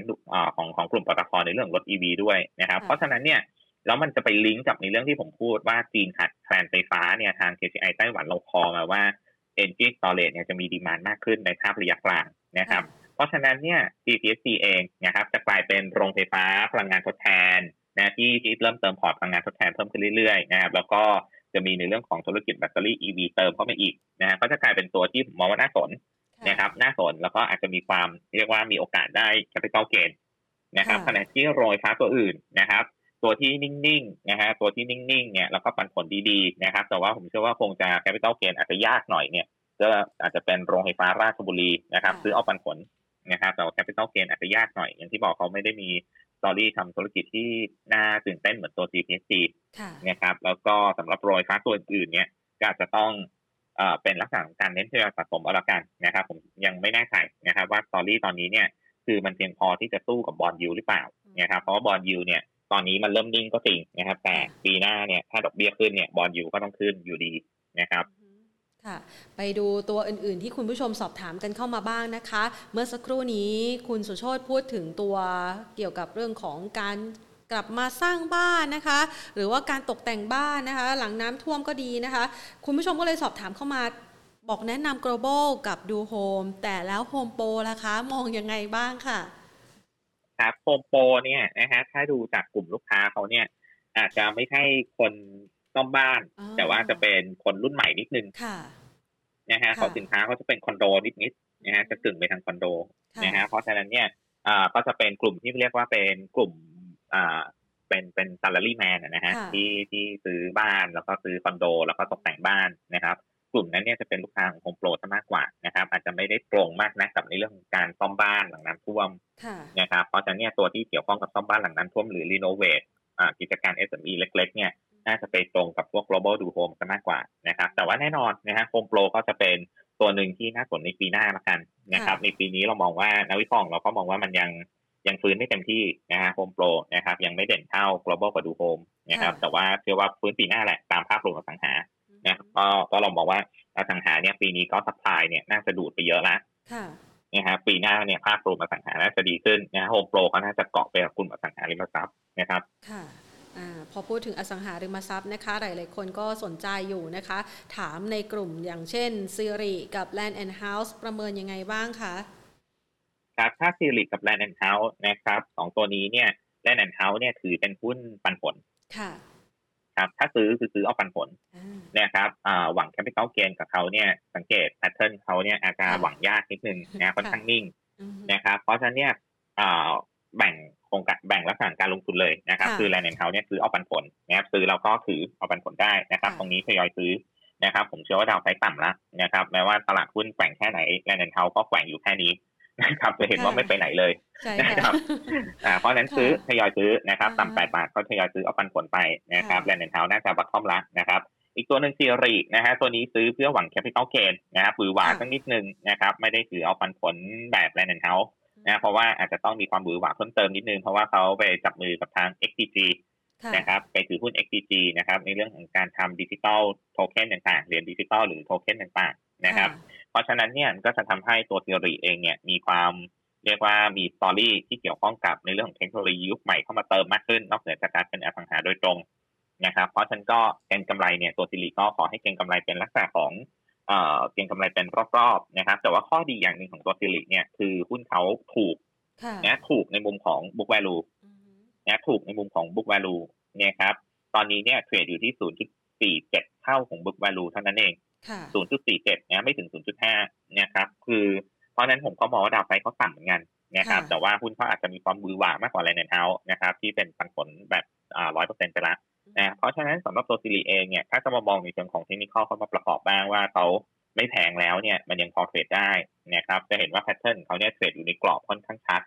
นะครับแถวแนวรับนะฮะจะเห็นว่าป้วนเปี้ยนอยู่แถว 1.2 บวกลบนะฮะบวกลบลบให้ลบสักนิดหน่อยนะฮะสักประมาณ10 สตางค์นะครับก็ไม่เกินนะครับ5 สตางค์ด้วยซ้ำนะครับประมาณสัก 1.2 ลงมาหย่อนๆถึง 1.15 เท่านั้นเองนะฮะนี่คือกรอบล่างนะกรอบบนนะครับถ้าเกิดว่ามีการดีดตัวพ้น 1.25 ที่เป็นกลุ่มเส้นค่าเฉลี่ยที่เรียงตัวเรียกว่าแทบจะเป็นเส้นตรงเลยเนี่ยนะถ้าดีดพ้น 1.25 ได้ผมเชื่อว่าจะมีแรงเก็งกำไรเกิดขึ้นนะเพื่อขึ้นไปทดสอบแถวบริเวณ 1.30 แล้วก็ 1.35 นะฮะตามลำดับนะครับก็เป็นลักษณะการเทรดดิ้งนะครับมีแก็ปให้เทรดนะครับค่ะขอไปดูกลุ่มที่เกี่ยวข้องกับโลจิสติกหรือว่ากลุ่มเดินเรือบ้างนะคะคุณผู้ชมสอบถามเข้ามาไม่ว่าจะเป็นตัว B นะคะ Bgistics มองไงคะครับกลุ่มโลจิสติกเนี่ยนะฮะเอาภาพรวมของกลุ่มก่อนที่มาดูกราฟตัว B นะฮะกลุ่มโลจิสติกเนี่ยต้องบอกว่าปี2ปีที่ผ่านมาตอนโควิดเนี่ยนะครับที่ทาง KGI ทางผมเองก็พอในเรื่องการ restocking สินค้าทั่วโลกมาสักพักแล้วนะครับแล้วก็มีการ restock หนักมากนะครับจนทำให้การเดินเรือเนี่ยไม่ไหวนะครับเต็มที่เลยนะฮะไม่มีเรือละนะครับค่าขนส่งแพงมากนะครับในช่วงที่ผ่านมาแล้วก็มันสะท้อนมาที่ในส่วนของตัวค่าระวางเรือคอนเทนเนอร์นะค่าระวางเรือ BDI นะฮะรวมถึงในเรื่องของตัวการขนส่งทางอากาศนะฮะเพราะฉะนั้นเนี่ยมันก็เลยทำให้หุ้นในกลุ่มขนส่งเนี่ยปรับตัวขึ้นตั้งแต่ต้นปีมาเรื่อยๆนะแต่ตอนนี้เนี่ยนะครับมันเข้าสู่ช่วงของซีซั่นละว่าไตรมาสที่3เนี่ยจะเป็นพีคซีซั่นนะครับไตรมาสที่3จะเป็นพีคซีซั่นนะครับเสร็จแล้วเนี่ยไม่แน่ใจนะครับว่าไตรมาสที่4เนี่ยจะเริ่มชะลอหรือเปล่าค่ะนะครับต้องบอกว่าไม่แน่ใจนะครับผมเองเนี่ยนะฮะเราเท่าที่คุยกับทางผู้ประกอบการหลายๆรายนะครับก็ส่วนใหญ่ก็ประเมินว่าไตรมาสที่4คงจะซอฟต์ลงบ้างถ้าเทียบกับไตรมาสที่3นะครับก็เท่ากับว่าถ้าเกิดว่าสิ่งนี้มันเป็นจริงอย่างที่ผู้ประกอบการหลายคนคาดการณ์เนี่ยก็คือไตรมาสที่4ซอฟต์ลงถ้าเทียบกับไตรมาสที่3เนี่ยนักลงทุนก็หาจังหวะขายก่อนที่มันจะซอฟต์นั่นเองนะก็เลยทำให้หุ้นในกลุ่มโลจิสติกเนี่ยมีการปรับตัวลงนะครับแม้ว่าไตรมาสที่3กำไรจะดีมากนะครับมันก็มีการถูกขายทำกำไรกันมาตลอดนะครับสำหรับหุ้นในกลุ่มโลจิสติกนะครับแต่ว่าผมเชื่อว่านะครับการเร่งตัวขึ้นของตัวค่าระวางเรือเนี่ยมันจะเกิดขึ้นอีกครั้งในช่วงของต้นปีหน้านะครับต้นปีหน้านะครับจะเกิดขึ้นอีกครั้งนะฮะคือไตรมาสที่4เนี่ยซอฟต์ลงนะแล้วก็ไตรมาสที่1เนี่ยจะเริ่มตั้งฐานใหม่ตั้งไข่ใหม่แล้วก็จะเร่งตัวขึ้นอีกรอบนึงนะครับเพราะว่าไซเคิลของการรีสต็อกกิ้งเนี่ยทาง KGI ไต้หวันเรามองว่ายังไม่จบนะฮะไปจบอีกทีกลางปีหน้าเลยนะฮะกลางปีหน้าเลยนะกว่าจะจบนะเพราะฉะนั้นซอฟลงแค่ไตรมาสที่4แล้วก็เป็นเร่งตัวขึ้นตอนต้นปีอีกรอบหนึ่งนะเพราะฉะนั้นกลุ่มโลจิสติกตอนนี้ถ้าเกิดว่าสนใจในเรื่องของการลงทุนนะครับเน้นนะครับว่าทยอยซื้อสะสมเมื่อมีการปรับตัวลงนะครับแล้วก็คาดหวังการลงทุนสักประมาณ3เดือนนะครับน่าจะฟื้นตัวได้นะครับแต่ตอนนี้ยังอยู่ในโหมดของการไซด์เวย์ดาวน์อยู่นะก็คือเป็นลักษณะการถูกขายทำกำไรนะครับพื้นฐานไม่ได้เปลี่ยนนะครับจะถูกขายทำกำไรนะฮะมาดูที่หุ้น B นะ B Logistics นะฮะตอนนี้เป็นลักษณะการไซด์เวย์ดาวน์ลงมาย้ำลงมาหาแนวโน้มที่เป็นลักษณะของต้องบอกว่าแนวรับของเขาเนี่ยนะครับจะอยู่แถวๆบริเวณ80ตังค์นะครับเพราะฉะนั้นเชื่อว่าลงมาหา80ตังค์ก่อนนะครับแล้วก็ที่ยืนแถวๆ80ตังค์ได้เนี่ย ตั้งฐานได้ค่อยมองในเรื่องของการเข้าซื้อแต่ว่าถ้ายืน80ตังค์ไม่ได้นะที่ยืน80ตังค์ไม่ได้นะครับจะเห็นว่าก่อนที่เขาไซด์เวย์นานๆเลยเนี่ยเป็นเดือนก่อนที่จะฉีกตัวขึ้นจริงๆเนี่ยก่อนที่จะขึ้นไปบาทกว่าๆเนี่ยเขาจะอยู่แถวบริเวณ70ตังค์บวกลบนะครับซึ่งมันจะประกอบไปด้วยเส้น200วันอยู่ข้างล่างรออยู่ข้างล่างนะฮะตรง65ตังค์นะเพราะฉะนั้นถ้ายืน80ตังค์ได้ทยอยซื้อนะครับแต่ถ้ายืน80ตังค์ไม่ได้นะฮะลงไป70ตังค์นะครับจนถึง65ตังค์ค่อยไปทยอยซื้อข้างล่างนะฮะสำหรับหุ้นดีนะครับค่ะแล้ว RCL ราคาวันนี้ก็ลดลงค่อนข้างแรงเหมือนกันคุณผู้ชมสอบถามว่าสามารถที่จะถือต่อได้ไหมครับภาพเดียวกันเลยนะครับภาพเดียวกันเลยนะครับก็คือช่วงนี้อยู่ในโหมดการถูกเทคโปรฟิตนะครับแล้วก็ประกอบกับในเรื่องของตัวค่าระวางเรือเนี่ยมันน่าจะซอฟต์ลงไตรมาสที่4นั่นเองนะฮะเรือคอนเทนเนอร์นะฮะน่าจะซอฟต์ลงไตรมาสที่4นะครับเพราะฉะนั้นเนี่ยตัว RCL ตอนนี้นะครับถ้าเกิดว่ามีอยู่นะครับถ้ามีอยู่นะครับก็มี2ทางเลือกนะครับคือผมมองว่าไม่น่าจะหลุด40นะตรงนั้นเป็นเส้น200วันนะครับตรงนั้นน่าจะยืนอยู่นะครับแต่ว่าถ้าเกิดว่ายืนไม่อยู่จริงๆตรง40บาทนะครับอาจจะต้องช็อตไปเก็งพอร์ตคือขายก่อนแล้วก็รอให้เขาสร้างฐานใหม่ค่อยรับกลับนะฮะก็คือถ้าไม่ได้ขายตั้งแต่แถวๆ50บาทเนี่ยนะฮะหรือ55บาทตอนที่เขาหลุดลงมาเนี่ยนะครับอาจจะต้องเรียกว่าขายช้าไปนิดนึงละนะครับตรงนี้อาจจะต้องยอมกัดฟันดูตรง40นะครับถ้ายืน40ได้ถือต่อถ้ายืน40ไม่ได้นะครับก็อาจจะต้องช็อตไปเก็งพอร์ตขายก่อนแสดงว่าอาจจะมีแรงเทคโปรฟิตมากกว่าที่คิดหรือแต่มาที่4เนี่ยถ้าระวังเรือคอนเทนเนอร์มันซอฟหรือมันอ่อนมากกว่าที่คิดนะครับขอไปดูตัวไซแมทบ้างค่ะไซแมทคุณผู้ชมสอบถามเข้ามามองยังไงบ้างคะครับตัวไซแมทนะครับตอนนี้อยู่ในโหมดของการถูกเทคโปรฟิตเหมือนกันนะครับก็เหมือนกับหุ้นหลายๆตัวที่ขึ้นมานะฮะก็ถูกเทคโปรฟิตนะครับแล้วก็อาจจะหมุนไปหาหุ้นบิ๊กแคปที่มีสตอรี่อย่างตัวกลุ่มธนาคารพาณิชย์หรือกลุ่มพลังงานนะครับเพราะฉะนั้นไซแมทก็อยู่ในเข้าขายถูกเทคโปรฟิตเหมือนกันนะครับแต่ว่าเขาถูกเทคโปรฟิตลงมาจนใกล้หาเส้นค่าเฉลี่ย200วันแล้วนะครับแถวๆบริเวณ5บาทนะเพราะฉะนั้นผมเชื่อว่าดาวไซด์เนี่ยค่อนข้างน้อยนะครับดาวไซด์ค่อนข้างน้อยนะครับแล้วก็ผลประกอบการไตรมาสที่3เนี่ยน่าจะยังดีอยู่นะครับเท่าที่คุยกับทางผู้บริหารนะครับผลประกอบการไตรมาสที่3น่าจะยังดีอยู่นะครับแล้วก็จะมีในเรื่องของการเตรียม IPO บริษัทลูกด้วยนะครับอย่างล่าสุดก็มีการขายหุ้นบริษัทลูกบางส่วนนะครับให้กับพันธมิตรนะครับที่บริเวณสัก10สักประมาณ 10% ออกมาให้กับพันธมิตรซึ่งตรงนี้เนี่ยผมเชื่อว่านะครับมันเป็น implication 2เรื่อง1นะฮะก็คือเป็นการปรับโครงสร้างผู้ถือหุ้นก่อน IPO คือเตรียมยื่น filing แล้วนะครับถึงมีการปรับโครงสร้างการถือหุ้นนะครับต้องเตรียมยื่น filing แล้วนะครับถึงมีการปรับโครงสร้างตรงนี้นะครับอันนี้คือข้อ1นะครับเพราะฉะนั้นการยื่น filing มันจะมีข้อดี 2-3 เรื่องนะครับ1คือน่าจะมีในเรื่องของทีมคีปไลท์ให้กับผู้ถือหุ้นไซแมทนะครับในเรื่องของการจองสิทธิ์ IPO นะครับแล้วก็ในส่วนอีกประเด็นนึงเนี่ยนะครับก็จะทำให้ไตรมาสที่3นะครับเนื่องจากว่าเขาประกาศตอนปลายเดือนกันยายนผมเชื่อว่าไตรมาสที่3น่าจะมีกำไรพิเศษเกิดขึ้นในเรื่องของการขายหุ้นออกมานะครับน่าจะมีกำไรพิเศษเกิดขึ้นในช่วงไตรมาสที่3ในงบการเงินไตรมาสที่3นะครับเพราะฉะนั้นผมเชื่อว่าตอนนี้ดาวไซด์ต่ำนะครับแต่ว่าเป็นลักษณะที่รอการรีบาวด์นะครับถ้าดีดพ้น 5.30 ได้นะครับก็น่าจะมีการรีบาวด์กลับขึ้นไปนะครับแถวๆบริเวณ 5.50 ถึง 5.60 นะครับคือจุดที่เขาไซด์เวย์ก่อนจะพักฐานลงมานะครับก็อยู่ในบนการพักฐานเหมือนกันนะครับไม่ได้พื้นฐานไม่ได้เปลี่ยนอะไรนะครับค่ะคุณผู้ชมสอบถามเข้ามานะคะเขาบอกว่าโมโนเนี่ยติดอยู่ที่บาท76คุณสุโชติมองยังไงบ้างคะโอ้สำหรับหุ้นโมโนนะครับถามว่ามองยังไงนะครับถ้ามองภาพเทคนิคก่อนนะครับอันนี้ผมไม่แน่ใจพื้นฐานนะฮะทางนักวิเคราะห์เราดับ coverage เข้าไปสักพักแล้วพักใหญ่ๆแล้วนะครับตอนนี้เนี่ยถ้าดูในเชิงของกราฟเนี่ยเป็นแนวโน้มขาลงแน่นอนค่ะนะฮะเป็นแนวโน้มขาลงแน่นอนแล้วก็ทำจุดต่ำใหม่ทุกๆวันเลยนะฮะทำจุดต่ำใหม่ทุกวันอย่างนี้เนี่ยนะครับผมมองว่าตอนนี้ก็คงจะคาดหวังในเรื่องการรีบาวด์โดยเทรนขาลงก่อนนะครับแล้วก็สำหรับนักลงทุนที่ติดอยู่แถวๆบาท70กว่าๆเนี่ยนะรีบาวด์ขึ้นมาก็หาจังหวะออกก่อนนะครับผมเชื่อว่าการรีบาวด์อาจจะยังไปได้ไม่ไกลนะนะครับการรีบาวด์อาจจะยังไปได้ไม่ไกลนะนะครับก็อาจจะมองในเรื่องของการขายแถวๆแนวต้านนะครับซึ่งผมมองว่าแนวต้านการรีบาวเนี่ยนะครับถ้าเกิดเขายืนได้แถวๆบาท40นะครับน่าจะมีการเกิดเทคนิคอลรีบาวเพราะว่าค่อนข้างโอเวอร์โซลนะครับก็จะเกิดรอบก่อนนะครับที่มีการรีบาวแถวๆบริเวณบาท50ขึ้นไปที่บาท70นะฮะรอบนี้เช่นกันนะครับถ้าไซด์โมเมนตัมใกล้เคียงกับเดิมนะครับก็จะเป็นการรีบาวจากบาท40ขึ้นไปแถวๆใกล้ๆบาท60นะครับก็หาจังหวะออกก่อนบางส่วนนะครับเพื่อลดความเสี่ยงลงหน่อยเนื่องจากว่าเขาเป็นเทรนขาลงเต็มตัวเลยนะซึ่งถือว่าผิดปกตินะครับถ้าไปเทียบกับเพื่อนที่ทำกลุ่มทีวีด้วยกันนะครับกลุ่มทีวีด้วยกันตอนนี้ก็ถือว่า อย่างตัว BEC เนี่ยถือว่ามาค่อนข้างดีนะครับอย่างตัว JKN เองก็ถือว่าลงไม่ได้เยอะไม่ได้มากเหมือนกับตัวโมโนนะเพราะฉะนั้นเนี่ยการลงตรงนี้ก็ผมไม่แน่ใจถึงพื้นฐานนะครับแต่ก็ถือว่าลงแบบค่อนข้างจะผิดปกติในเชิงพื้นฐานน่าจะมีการผลประกอบการที่อาจจะไม่สดใสนะครับขออีกสัก4ตัวนะคะตัว TC ซื้อได้ไหมคะ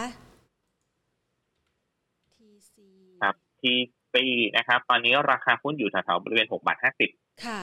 นะครับอยู่แถวๆบริเวณ 6.40 นะฮะสำหรับตัว TC ตัวนี้ผมไม่รู้พื้นฐานเลยนะครับอันนี้ขอตอบว่าไม่รู้พื้นฐานเลยถ้าในเชิงของเทคนิคเนี่ยนะครับเป็นลักษณะที่มีโอกาสเกิด breakaway gap ขึ้นไปนะครับแต่ว่าวันนี้เนี่ยเขาอาจจะ overbought นะฮะระยะสั้นนะครับไม่ถึงขั้น overbought รุนแรงนะครับเพราะว่าสาเหตุที่ overbought เนี่ยเพราะว่าเขาไซด์เวย์แคบๆมานานนะทำให้ตัวกรอบ Bollinger Band เนี่ยเขาค่อนข้างจะแคบแล้วพอวันนี้มีลักษณะการกระชากขึ้นไปเนี่ยเขาเลย overbought ภาพระยะสั้นสำหรับการฉีกกรอบ Bollinger Band นะเพราะฉะนั้นoverbought ลักษณะนี้นะครับผมมองว่าวันพรุ่งนี้อาจจะมีการพักบ้างแถว5.40 ลงมา6.40 ลงมาจนถึง 6.30 นะครับ 6.4 จนถึง 6.3 นะครับก็